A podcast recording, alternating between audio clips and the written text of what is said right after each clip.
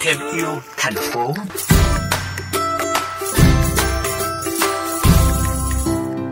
Thưa quý vị, Đạt Maniac là rapper Việt Nam đầu tiên thực hiện một dự án đặc biệt để kết nối âm nhạc của mình với vấn đề môi trường. Đó là dự án đổi 10 kg rác tái chế lấy một album nhạc.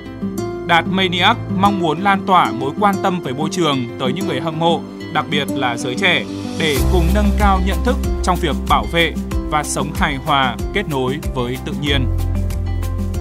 Dự án đổi rác lấy album được coi là tâm huyết thực hiện hóa mối quan tâm của Đạt dành cho môi trường, biến từ ý tưởng ấp ủ đã lâu thành hành động. Ngay sau khi công bố ý tưởng ra album đầu tay sau 14 năm hoạt động, rapper Đạt Maniac đã khiến người hâm mộ đi hết từ bất ngờ này tới thử thách khác. Anh Lâm Tấn Huy, quản lý và đạo diễn ekip nhạc của Đạt Maniac chia sẻ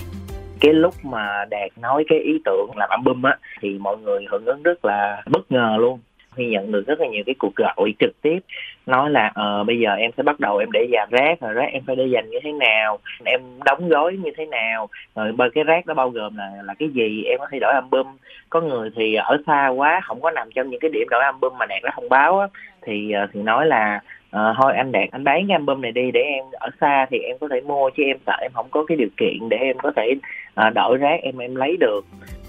các fan hâm mộ muốn sở hữu album nhạc của Đạt Maniac đã phải khởi động việc thu gom rác tái chế ngay từ bây giờ. Cách làm mới mẻ này của Đạt Maniac tất nhiên sẽ gặp nhiều khó khăn. Anh Lâm Tấn Huy chia sẻ thêm cái vấn đề khó nhất mà bên mình làm trong cái dự án này là chuyện mình xử lý cái ờ, rác thải mà mình nhận được của mọi người nó đúng quy trình và nó hợp tình hợp lý nhất sau lần gom đầu tiên, Đạt Maniac mong muốn có thể đem hàng tấn rác thải nhựa thu được ép thành đĩa dành tặng người hâm mộ.